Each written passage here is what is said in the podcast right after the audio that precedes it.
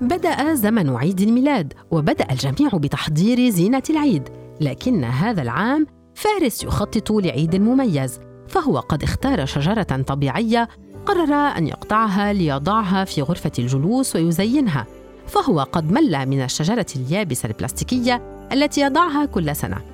بدأت رحلة فارس في البحث عن الشجرة المثالية فكانت الغابة المجاورة وجهته الأولى.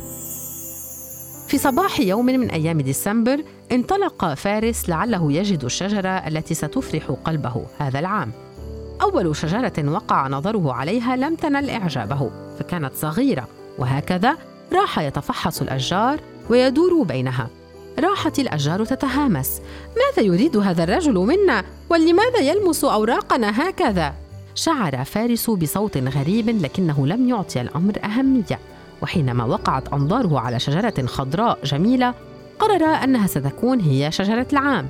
كان قد أحضر معه المستلزمات التي يحتاجها ليقطع جذعها ويصطحبها إلى منزله.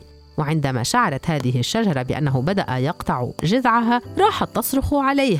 توقف! توقف! لا يمكنك أن تقطعني هكذا! فأنا أعيش هنا ولا يمكنني أن أرحل إلى أي مكان! استغرب فارس ولم يبالي لكلام الشجرة فعادت وصرخت به. إذا استمررت في قطعي سوف تهطل عليك الأمطار ولن تعود لمنزلك سوى وأنت مبلل.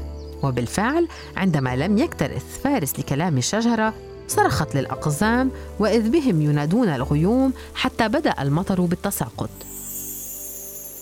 راح فارس يركض نحو المنزل هربا من العاصفة فلحق به الأقزام ودخلوا خلسة إلى منزله. وعندما بدأ يجفف نفسه من المطر بدأ الأقزام بسحب إحدى أغراض فارس فنظر إليهم وصرخ بهم ماذا تفعلون؟ رد الأقزام بضحك واستمروا بسحب أغراض فارس حتى عاد وصرخ بهم مرة أخرى. رد أحد الأقزام أنت كنت تحاول أن تأخذ ما ليس لك. انظر نحن فقط نحاول القيام بالشيء عينه. فالشجرة ملك للطبيعة. ولا يحق لك أن تقطعها وتنهي حياتها. وإذا حاولت مرة أخرى بأن تلمس ما ليس لك سوف نعود لنلقنك درسا. حينها أدرك فارس أن الأقزام على حق وبأن الشجرة هي من الطبيعة ومكانها الصحيح هناك.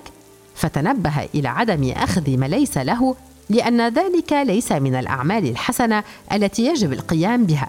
فكيف إذا كان ذلك في زمن الميلاد؟